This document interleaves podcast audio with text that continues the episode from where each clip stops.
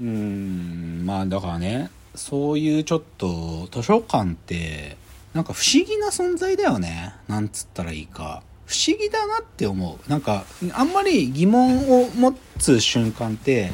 なんか普通に暮らしてるとさあって当たり前でしょみたいな。なんだけどさ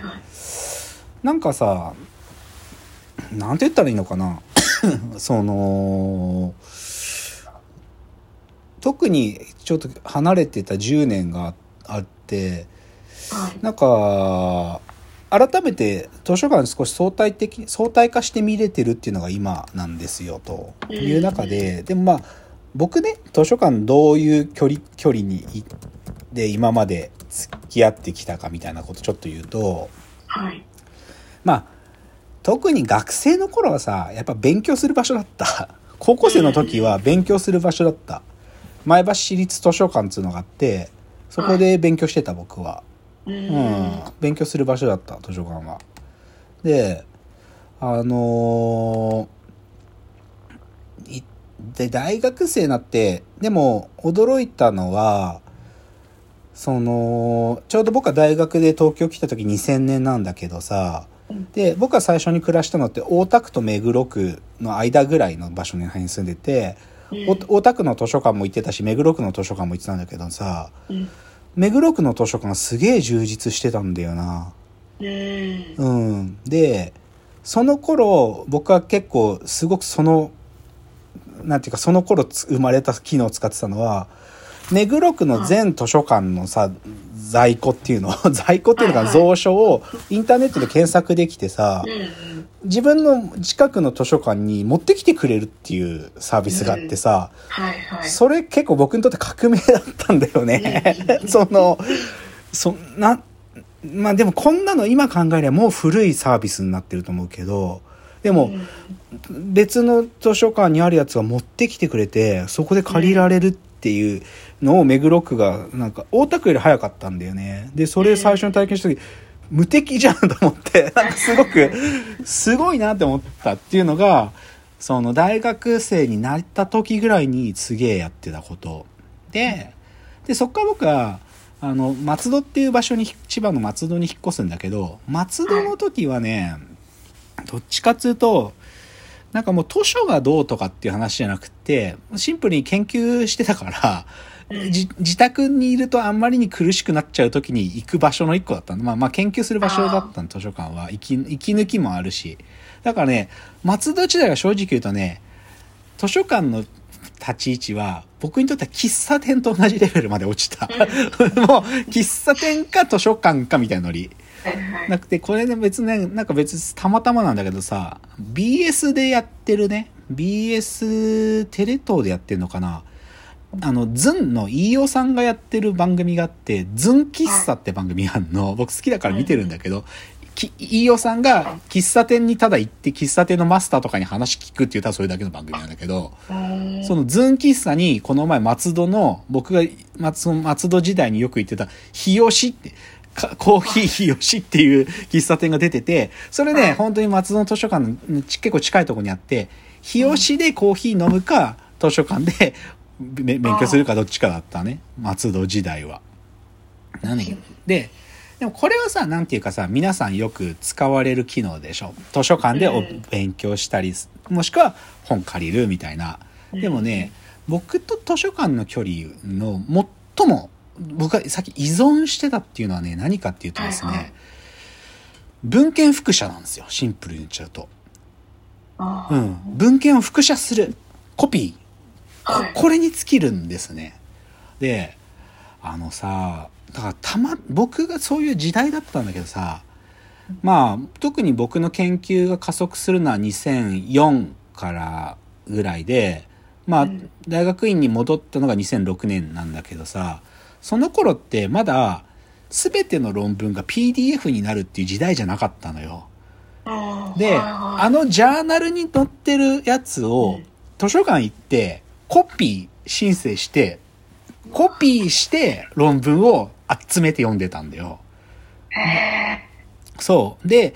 で、まあ大学東工大でさ、東工大の図書館にないやつは、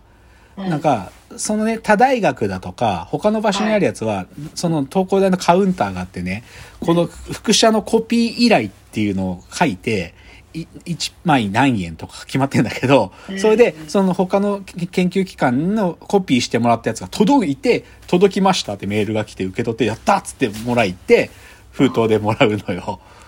そういうふうに論文複写を依頼するっていう場所だったの、僕にとって。なんで、っていうとこから言うとね、僕にとってはやっぱりね、なんていうかな、資料がやっぱりある場所だったんだよね、図書館っていうのは。まあ、ほ普通は本という意味じゃなくてね、論文、マジで。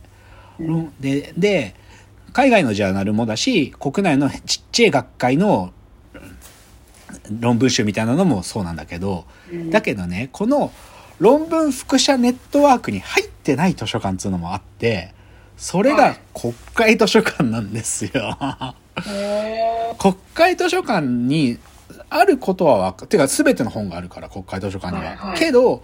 国会図書館にははその東工大のから申請できる論文複写のネットワークに入ってないからこもうこれは国会図書館にしかないって時はね自分で国会図書館行くしかないの。はあ、国会図書館行ったことあります？ないです。あないんだ。うんあのね、国会図書館、これね、結構ショック受けるけどね、国会図書館の本ってね、持ち出せないの。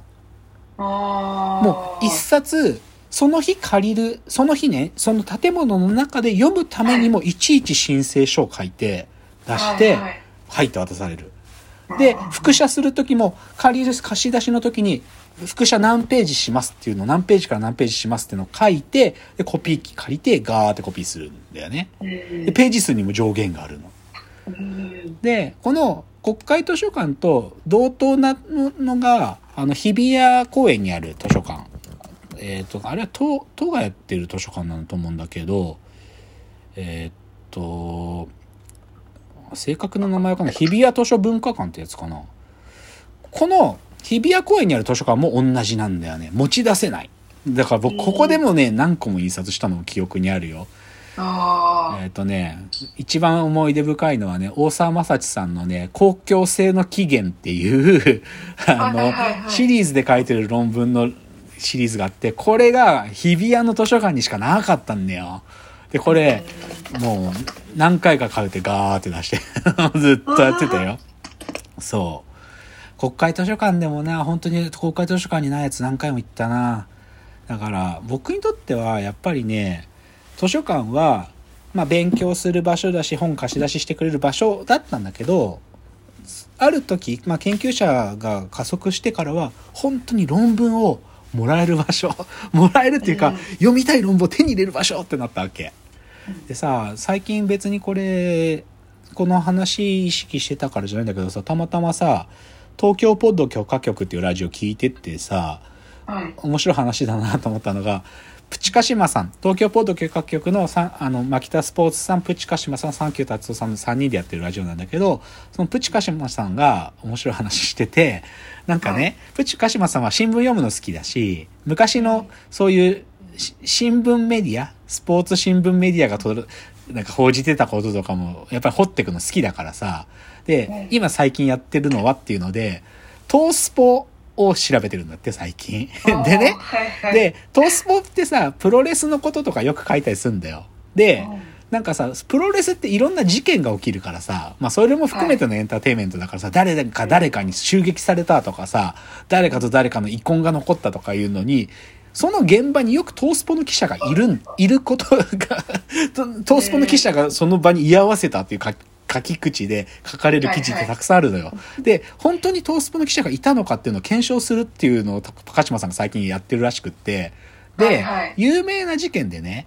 アントニオ猪木賠償光子夫妻が、タイガージェットシーンに襲われた新宿伊勢丹事件っていうのがあるのね。その、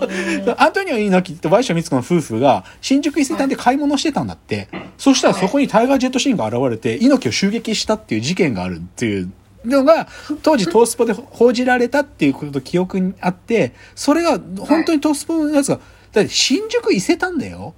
なんか、プロレス道場の近くとかじゃなくってさう、んそこだったら取材記者が張れるじゃん。でも、はい新宿伊勢丹でタイガージェットシーンが襲撃したってさすがにっつって実際それを確かめにねプチカシマさん国会図書館に行ったんだってで国会図書館はその当時のトースポですら保存されてるから、はい。そ、の新聞を依頼お願い申請して読んでみたらなんと、はいそトースポの記者はその現場にはいなかったらしいんだよ。その襲撃されたその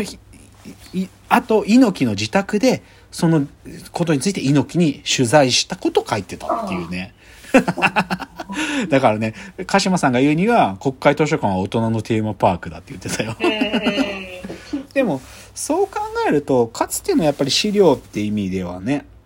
なんかこう見る。でもこれもひょっとすると多分なんていうのかな新聞もさアーカイブ化って進んでんじゃん。電子によるアーカイブ化、だから、うん。かつてのねバックナンバーも全部電子化されちゃったらこのファンクションもひょっとすると国会図書館はやっ続けるだろうけども、うん電子化される時間は近づいてるよねひょっとするとね、でで OCR で文字認識して検索できるようになっちゃうぐらいに。はなるからこのぶっちゃけ言えば僕は論文副社で何度も国会図書館に通ったり東工大の図書館で僕ねその副社申請で払った金めちゃくちゃ金使ったと思うよ。だって一つのやつコピーして送ってもらうのにさ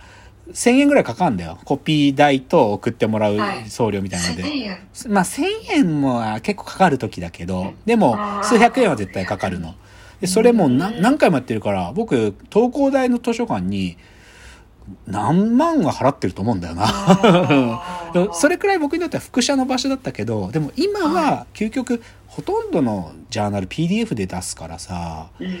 だからここもちょっと変わってきてるとこなんだよね。っていうので、じゃあ次。